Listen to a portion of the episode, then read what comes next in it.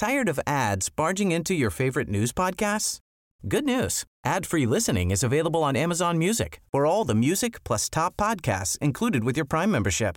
Stay up to date on everything newsworthy by downloading the Amazon Music app for free or go to amazon.com slash. That's amazon.com slash news ad free to catch up on the latest episodes without the ads. Flexibility is great. That's why there's yoga. Flexibility for your insurance coverage is great too. That's why there's United Healthcare Insurance Plans.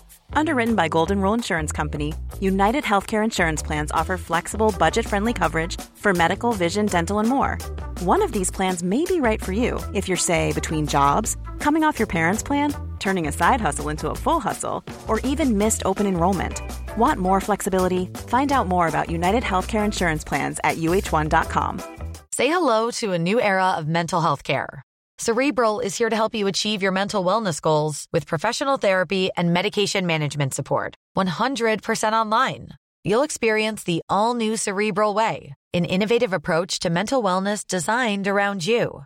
You'll get a personalized treatment plan from a therapist, prescriber, or both in a safe and judgment free space. Your cerebral therapist or prescriber will outline a customized plan with clear milestones along the way so you can get to feeling your best. With Cerebral, you're not alone in your mental health journey. We're here to empower you to live a fulfilling life. So take that first step towards a brighter future and sign up today at cerebral.com slash podcast and use code ACasts to get 15% off your first month. Offer only valid on monthly plans. Other exclusions may apply. Offer ends July 31st, 2024. See site for details. Du lytter til en podcast fra TV2. God morgen. Øh, klokken er 6 på en morgen, hvor fokus er på øh, allernyeste udvikling i krigen mellem øh, Israel og Hamas. Ja, for parterne er i nat blevet enige om en pause i krigen og øh, en aftale, som blandt andet indeholder en udveksling af gisler og fanger. Sådan lød det fra morgenstunden, efter israelske politikere natten til onsdag stemte for en aftale med Hamas om at udveksle gisler fra palæstinensiske fanger og en fire dage lang pause i kampene. Men hvad indebærer aftalen sådan helt konkret, og hvilken betydning får den fremadrettet for krigen mellem Israel og Hamas? Det handler den her udgave af Dato Ekstra om. Mit navn er Andrea Dragsdal.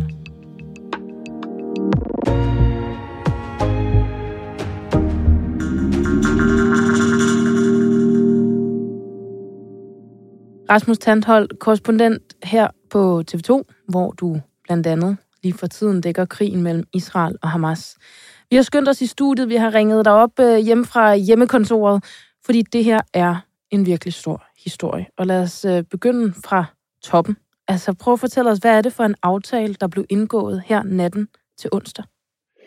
Efter mange, mange timer, mange dage, mange ugers forhandling lykkedes det endelig at nå frem til en aftale om det, man kan kalde en våbenhvile, andre vil kalde en humanitær pause, der kort fortalt går ud på, at Israel de får 50 gisler tilbage, der altså sidder i Gazastriben, kvinder og børn, og der bliver til gengæld løsladt 150 palæstinenser i israelske fængsler, og her er det også primært øh, kvinder og børn. Det er sådan den overordnede del.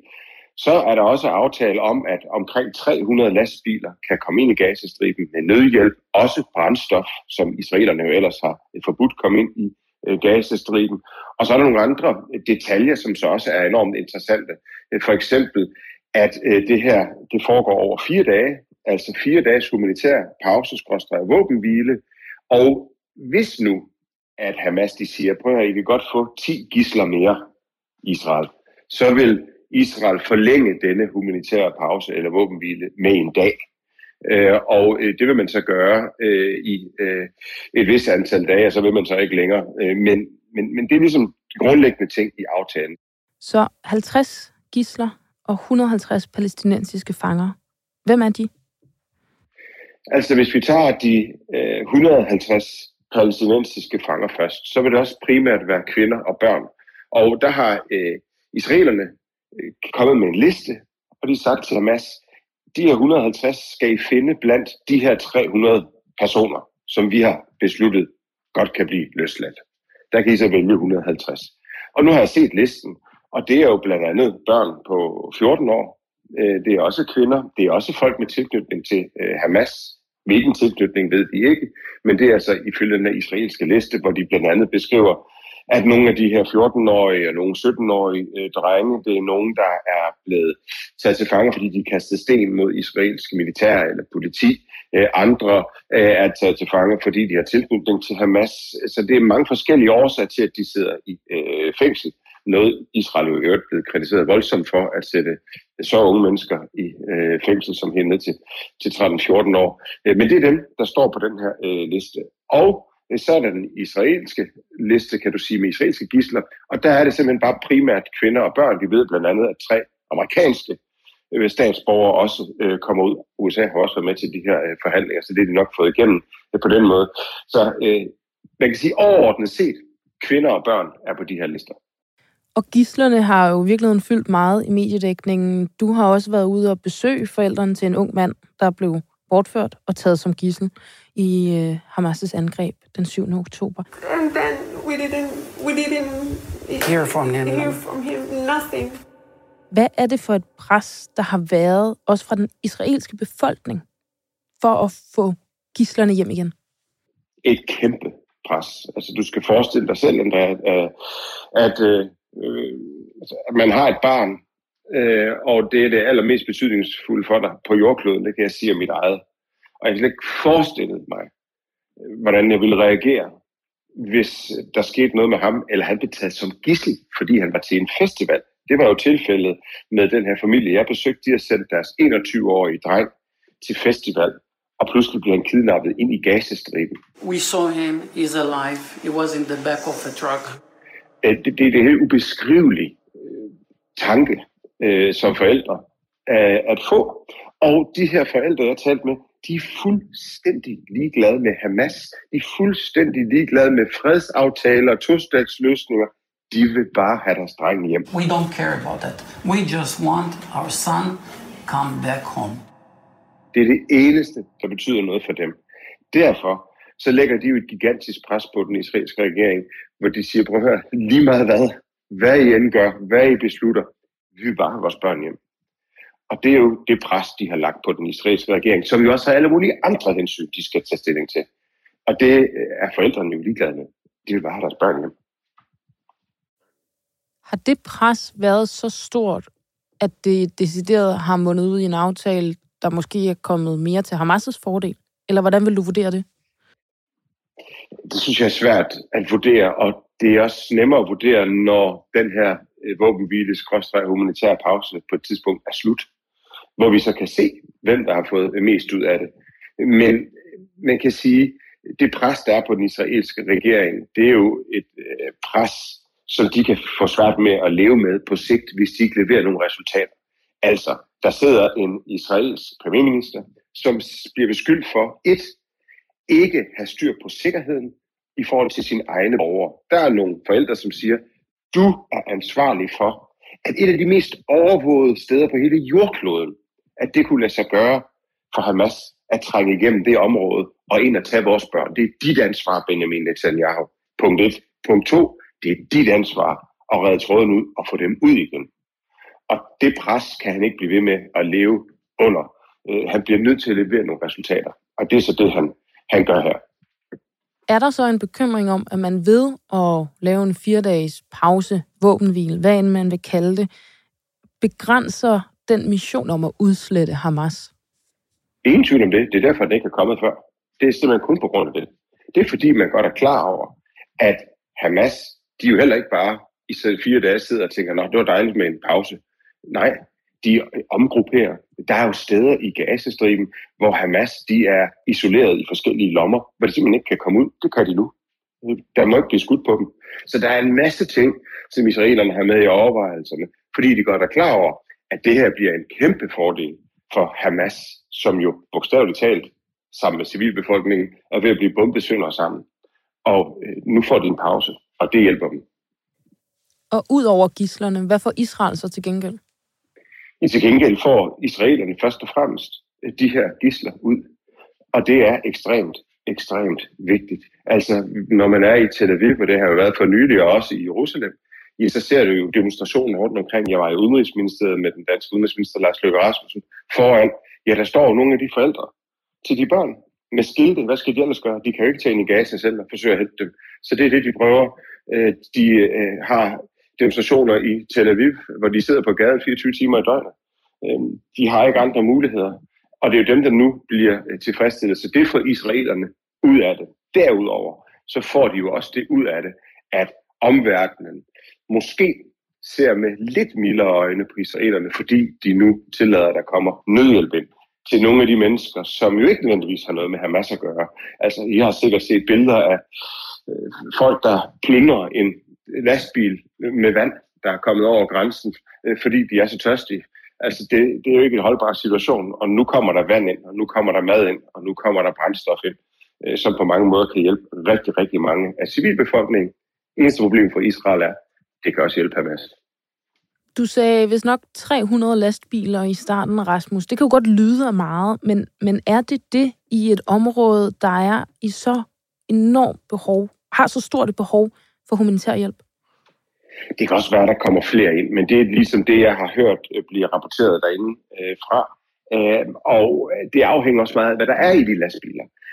Hver eneste gang, der kører en lastbil ind i Gazastriben fra Ægypten, så selvom at det er en grænse mellem Ægypten og øh, det palæstinensiske område, Gazastriben, så er det israelerne, der står på grænsen og tjekker, hvad der er inde i lastbilen. Og øh, der har de jo blandt andet sagt nej, hvis der var brændstof. Og brændstof skal man ikke øh, tage fejl af, hvor meget kan øh, hjælpe. Fordi for eksempel, hvis du har en fryser, ja, så kan du ikke holde den kørende, hvis du ikke har strøm. Hvordan får du strøm? Det gør du ved brændstof, fordi så kan du have en generator kørende. Og hvis du for eksempel får mad ind, som du kan fryse ned, så den kan holde sig, ja, så allerede der kan du hjælpe en hel masse mennesker i et langt, langt stykke tid, i forhold til hvis du får mad ind, som ikke kan holde sig særlig længe, og der ikke er strøm til at holde det koldt. Så sådan nogle ting kan virkelig få en stor, stor betydning. Men om det kommer til at løse den humanitære krise, det tvivler jeg meget, meget på. Men i hvert fald er det en form for plaster på såret. Nu er aftalen der, underskrifterne er sat. Vi skal så finde ud af, hvordan den egentlig bliver implementeret, og hvordan det går. Men hvis vi ser over på den anden side af de fire dages pause, hvad er så dine forventninger til, hvordan situationen ser ud der? Det første og fremmest bliver det interessant at se, om de første dele, den første fase af aftalen overhovedet bliver gennemført. Altså det kan være, at øh, der er Hamas militante, som affyrer fem skud et eller andet sted i gasestriben mod israelske styrker, og så er det hele forbi. Eller omvendt, at israelerne gør det. Øh, så det er ekstremt sensitivt. Hvis nu, at de fire dage gennemføres, og der rent faktisk bliver løsladt 50 israelske gisler og øh, 150 øh, palæstinensiske fanger, ja, så kommer spørgsmålet så om Hamas de vil løslade 10 israelske fanger mere. For hvis de gør det, så får de en dags pause mere. Det står i aftalen. Og hvis de endda ender med at løslade hele 50 ekstra israelske fanger, så står der også i aftalen, så får Hamas, eller palæstinenserne, 150 ekstra palæstinensiske fanger frigivet, så de alt har fået frigivet 300. Så sådan nogle detaljer ligger der også i det. Øh, men min forventning er, at når aftalen ligesom er forbi, uanset om der så bliver løsladt flere eller ej, så starter israelerne fra første sekund med at bombe videre. Og det har den israelske premierminister Benjamin Netanyahu også været meget klart, at krigen stopper ikke. Det her, det er bare en pause. Og det er også derfor, nogen kalder det en våbenhvile. Jeg vil nok personligt kalde det en humanitær pause. Altså en våbenhvile, ja, mellem Nordkorea og Sydkorea har der været våbenhvile siden 1953. Det er der stadigvæk. Øhm, så det er nok ikke sådan en våbenhvile, vi får. Jeg vil nok bare kalde det en lille pause i krigen. Så nu er der 50 gisler indtil videre, der har udsigt til at blive frigivet. Hvad med de resterende? Hvor efterlader den her aftale dem? Den efterlader dem måske med et lille håb om, at det rent faktisk kan lade sig gøre at øh, komme ud igen fra Gazastriben. Og det efterlader dem med et håb om, at de ikke ender med at blive slået ihjel. At de er en handelsvare. Og jeg har ikke selv lyst til at være nogen handelsvare, men det er de jo. Det er jo simpelthen menneskehandel, der foregår.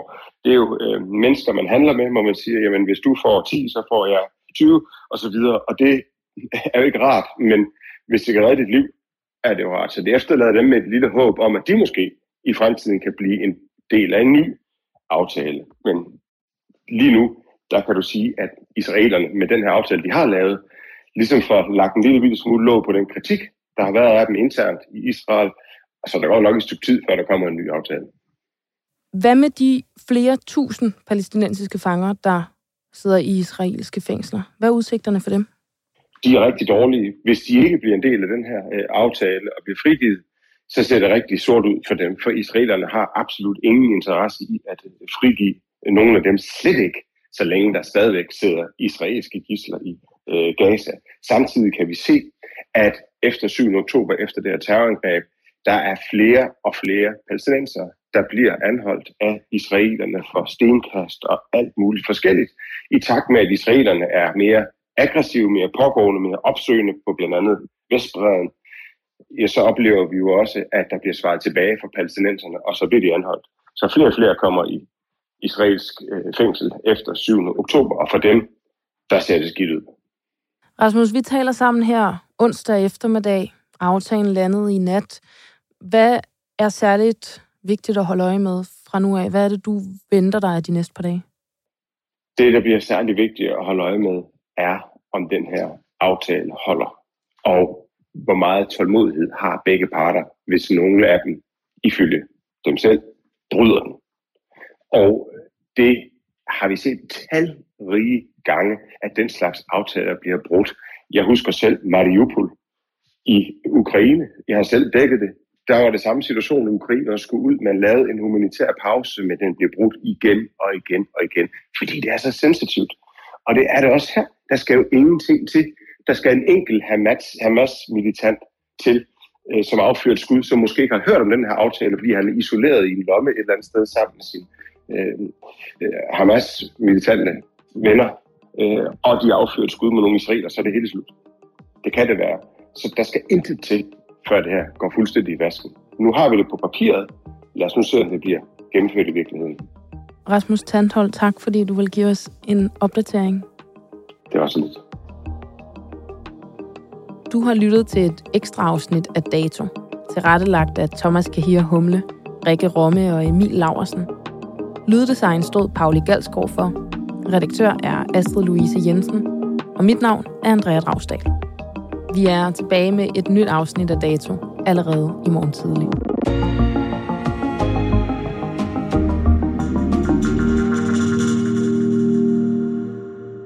Lyttet til en podcast fra TV2. Tired of ads barging into your favorite news podcasts? Good news. Ad-free listening is available on Amazon Music for all the music plus top podcasts included with your Prime membership. Stay up to date on everything newsworthy by downloading the Amazon Music app for free or go to amazon.com slash news ad free.